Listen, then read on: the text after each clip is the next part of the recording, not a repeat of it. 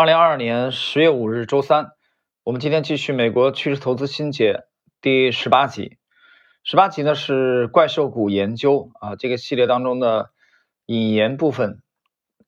今天这期内容呢，来这个给大家啊介绍一个概念，就是波伊克的啊，波伊克这部书当中提出一个概念，就是 MVP 股票。什么是 MVP 股票呢？我们来看一下。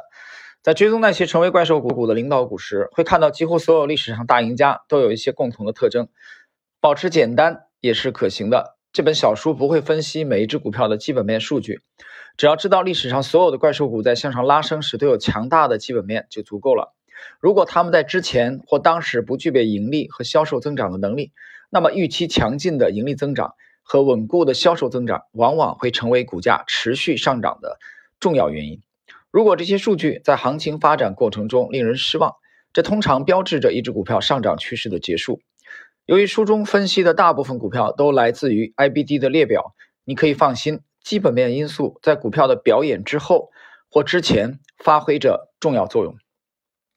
停顿一下啊，这个自然段结束了，那这里正好我要这个解读一下它最后的啊这句话其实是点题的啊，它。刚才开篇讲了，说他不会花精力啊去分析每一只股票基本面的数据，也就是不是以基本面为主的，明白吧？他整个这个书其实就是以技术面啊，以图表为主的。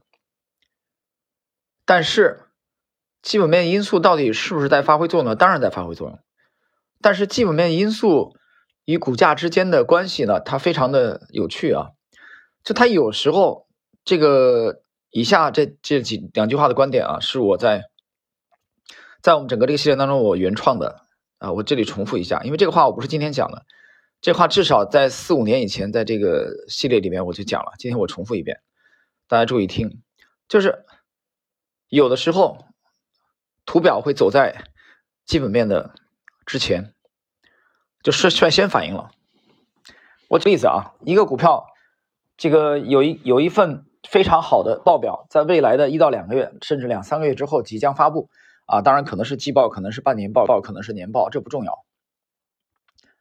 在这个未来即将发布的这个优秀的报表，其实它是不可能事先被公众啊，像你我所事先知晓的，不可能的。但是在此之前几个月，这个公司的股票已经开始率先上涨了，而且涨势还非常凌厉。这是一种情况，就它股价率先反应了，也就是我们常这个平时所讲的这个 price in 啊，price 是价格，也就是说它的股价已经消化了啊，事先，所以我把它叫做什么呢？这种情况叫做图表走在了基本面的前面，基本面的前面，大家明白啊？这是一种情况，另外一种情况就反过来了啊，基本面。这图表走在基本面后面了，所以刚才最后这句话我们来重复一遍：基本面因素在股票的表演之后或之前发挥着重要作用。他用了一个“或”，为什么“或”呢？因为有时候是股票表演之后，好的基本面因素才出来，股价已经涨过了；但有的时候呢，先有比较好的报表，股价随后反应的啊，这种情况，所以这种情况就是基本面走在了图表前面，这两种情况都。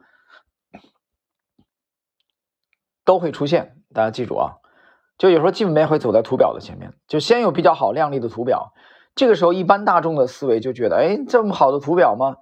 那么它已经透支了吗？是吧？或者说大家都知道了，这还有用吗？也未必啊，也未必。所以有的时候好的这个报表，好的这个业绩啊，盈利的这种增长，它在出这个出来以后啊，为公众。所知晓的时候，其实股价还没有发生大的变化，股价发生大的变化是随后的事情，所以这两种情况在实战当中大家都都要注意。但是以我的经验而言，我觉得第一种情况更常见，就是在绝大大多数场合下，图表总是会反映在基本面前面啊。这种情况我在我记忆中是偏多的。OK，我们看下一个自然段。许多顶级交易员在屏幕上对数百只股票进行排序，寻找基底啊，基础底基底。支持区域、高潮上涨等结构。相对强度 RS 是衡量一只股票强弱的重要指标，因为它与所有其他股票相关，也是许多成功交易者最喜欢跟踪的指标。我使用 IBD 作为我的筛选工具啊。有些这个新的听友啊，他不知道什么叫 IBD 啊。这个我们稍等一下啊，这里我们需要给大家解释，其实。IBD 这个在这里啊，大家要注意，这个 IBD 呢，它不是呃 Investment Bank Division，就投行的意思啊。有些人可能会会不会误解说这个投资银行啊，投行不是，它不是这意思。它的是什么？它是由威廉奥尼尔创立的，就是投资者投资者日报啊，投资者商业日报啊。就是它的，它其实这个 IBD 呢是一个是一个缩写。我刚才讲了，它不是 Investment Bank Division，它是什么呢？它是 Investors Business Daily。所以 Investors 第一个字母 I，然后 Business 第一个字母 B，Daily 啊日报第一个字母 D，这样各取首字母 IBD。你记住这个，为什么我们要重申？因为这个词太高频了，在威廉奥威廉奥内尔系列的啊，包括 David Ryan，包括。这个马克·米勒维尼啊，这些 趋势派的他们的演讲啊、文章里面，IBD 会非常高频的出现。所以今天我们这里啊，正式的再强调一下啊，因为有一些初级的听友啊，所以你明白了啊，什么意思？IBD，我们继续。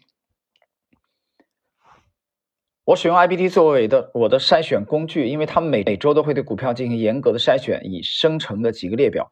并根据当前的价格走势每天进行更新。IBD 对股票的基本面和相对强度有严格的标准，所以你可以放心，他们列出的股票从当前或预期的收益与营收角度，以及价格表现的角度来看，都是领军者。当我为2007年出版的《怪兽股》啊这部书《Master Stocks》。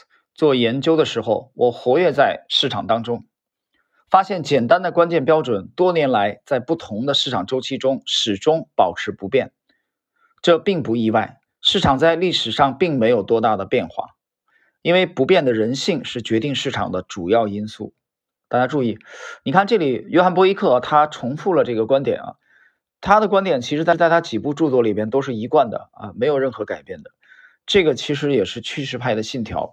大家如果去读波伊克的这几部书啊，其实我们能读出来，呃，比较清晰的，他是他应该是比较倾向于趋势派的。你看他去研究的这些人物啊，这个 吉拉德勒布、尼古拉斯达瓦斯、威廉奥内尔，对吧？杰克托法斯，呃，更早的是伯纳德巴鲁克啊，比巴鲁克还要早的是杰西利弗摩尔。你看到这些这些人，他研究的威廉奥尼尔。啊，包括戴维·瑞恩，包括吉姆·贝尔，呃，吉姆·罗贝尔，这些全都是趋势派的，或者至少是以趋势为主的。啊，他他研究的人物里边没有价投的，有吗？我没看到。你看他波伊克的著作有没有去研究巴菲特，或者研究格雷厄姆啊，或者研究沃尔特·施洛斯？啊，没有，都没有。研究段永平没有，对吧？也不研究芒格，所以他是典型的，是趋势派的。所以这点你要清楚。那既然是清楚这一点，那么趋势派有个信条，这个其实是三大公理里边的。所以我说为什么读书啊，你要读透，对吧？所以他讲简单的关键变种，我们今天这一集讲 MPV，呃 M M 这个 VP 啊，等会儿他会具体给解给大家解释什么叫 MVP 股票。所以它这个标准多年来是不变的。它背后的这个宗旨是什么？背后的宗旨就是趋势派的信仰。是什么？就是人性，人性没什么改变。那再说的透彻一点，就历史不断重演。当然了，它不是说简单的重复啊，就是完全一样，不是。历史不断重演这句话是一句非常有力量，而且非常非常有价值的。千百年来能这么流传下来，但是懂的人自然懂，不懂的人啊，有时候懂的人拿这个可以获利的。你信吗？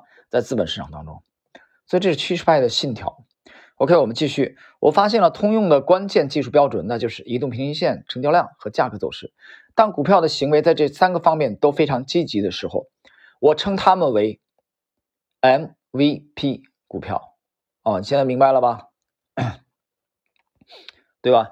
这个 MVP 是什么意思呢？它分别对应的就是英文的移动平均线啊，这个 M 对应的移动平均线的英文的这个 单词的这个首字母，然后 V 对应的是成交量啊，这个经常股票看盘的人都都知道的啊，V 对应的是英文成交量的这个首字母，然后 P 啊 Price 也又是一个首字母，所以它对应的分别是移动平均线、价格和成交量，明白了吧？